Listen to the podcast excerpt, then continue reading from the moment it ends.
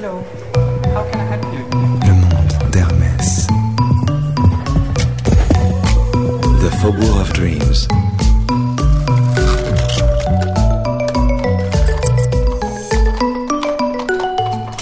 Today's topics horses, shape, and asymmetry.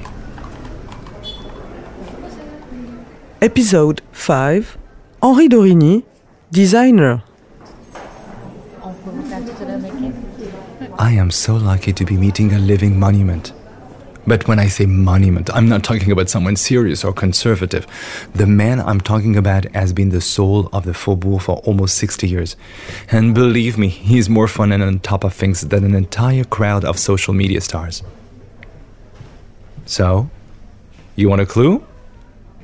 If I say Mors et Gourmettes, Arceau, Cape Cod, of course, we are indeed going to meet Henri d'Origny, the legendary designer of scarves, watches, and ties for Hermes. Here he is. Such natural class and elegance. I want to be exactly the same when I grow up.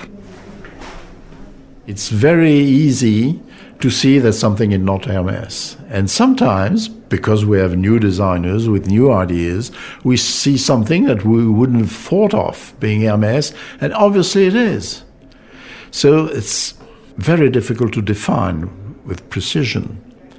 I'm attached by simplicity and um, by all those accessory either for uh, boats or for horses, those beautiful, uh, useful things. You know, something useful can never be ugly. And it's a little bit the style of Hermes for whatever they did with leather. I mean, the things that had to have that shape because it had a purpose. You see, I'm very much uh, down to earth. But usually I, I arrive here or, or, don't. I mean, I'm not obliged to come. I'm in my office or my studio, whatever you want to call it. And I just put on the walls uh, things I've done or projects or whatever. For instance, I've got projects for porcelain, which I did, and uh, it worked well, but I mean, it, uh, it didn't last for long. And all those projects or realization of scarves.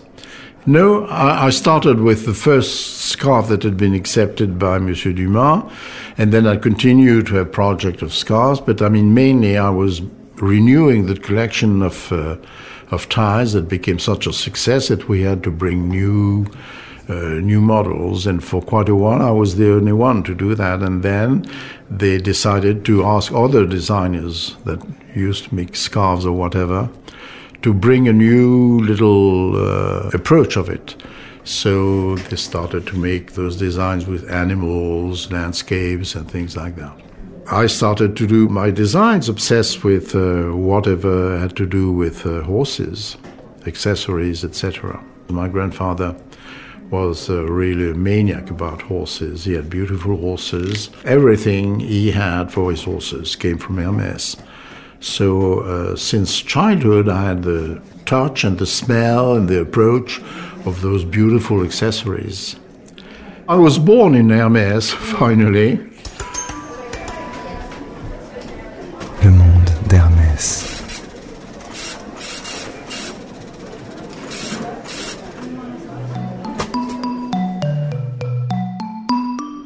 In the 60s at the Faubourg, but Faubourg wasn't at all what it is now because it was a very small and reduced space.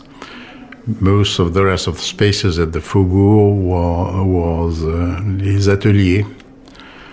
And the boutique itself was very, very relatively small. I mean, it was a very sort of a very intimate space and uh, very few people worked there those days. I mean, there must have been I don't know maybe ten vendeuses. Uh, it was very intimate, very intimate with very few clients every day. So uh, everybody knew everybody. All the clients knew all the personnel, and they have a sort of a relatively familiar relationship with the director of the of the shop. When a customer, which was a very rare person to arrive at Hermes in those days, maybe if there were 50 people coming into Hermes. And usually they started a very nice, intimate conversation with the directeur du magasin, the, the head of the people who sold, who sold everything. And um, they came there to discuss different things, have a cup of tea, and ask about their children, uh, their diseases, uh, everything very personal. And I asked the head of the boutique once, but I mean, what, what, you call them clients? I mean, they come, they go, and they never buy anything. You said, but a client is a person we really know. I mean, we practically know all of our clients and all their children, and usually they were sons or daughters of uh, ancient clients. I mean, it was a sort of a very familiar and intimate relationship that really, I imagine, must exist. Monsieur Dumas, when I wanted to belong to the house, said, Well, if you want to belong to Hermes, you've got to know people who are at the core and the beginning and the end of our business. It's all a client. So you're going to spend six months downstairs au magasin. And they found me a little corner with a little desk and a chair. And I started to draw there, but I mean, it became pretty soon too small because when you make a project of a scarf, it's uh, 90 square centimeters, as you know, so it's not very easy to do in a little corner of nowhere. So my desk was installed. Uh, not not at all as a fixed and definite place, but I mean sometimes I had to move because someone else had to be where, where I was. So Monsieur Dumas told me, "Well, I can see you can draw, but I mean, try to do something. Uh, I can judge for our little uh, style." Uh, so he took me to the museum. That little museum is a real mine for all designers at Hermes. So he, he came me there, and he took me there, and um, there was and still is a beautiful collection of hunting swords. I thought the central piece was very interesting. It was uh, the head, it was a German head of a, of a stag. So I made that composition, and he said, Well, it's very, very good. It's beautiful drawing but I mean, uh, there's no way I can use it because you really hit the two things we can't print on a scarf because they are both extremely evident symbols. You never offer a blade because blade can cut friendship. So, and at the center, you manage to put another extremely precise symbol which is the stag, which is a symbol for sexuality, and big horns that are a symbol of infidelity. So it took me back to the museum, and we found a beautiful book about people in the 16th century who were specialized in the making whatever was metallic for the harnesses or the saddle uh, accessories for horses bits, chains, spurs. I mean, and this was the really first one that had been chosen by Hermes. And uh, I made a very classical composition. And it still is there. They reprint it regularly. Le monde d'Hermès. Before the war, Hermes used to be a watchmaker, and then it was abandoned after the war. And in the 70s, uh, late 70s, uh, Jean Louis Dumas decided to reinstall that activity at Hermes in a totally different way. And so he needed designs of watches. And so he asked me because he knew that I always was very happy to do things I never done before. So it gives a sort of uh, innocence and freshness in the creation because I have no references. I took my sheet of paper and made a big, a big circle. So the first thing I found was all the um, the numbers. Then I took out sort of uh, what we call à. I mean, you know those letters that, that are a little bit slanted.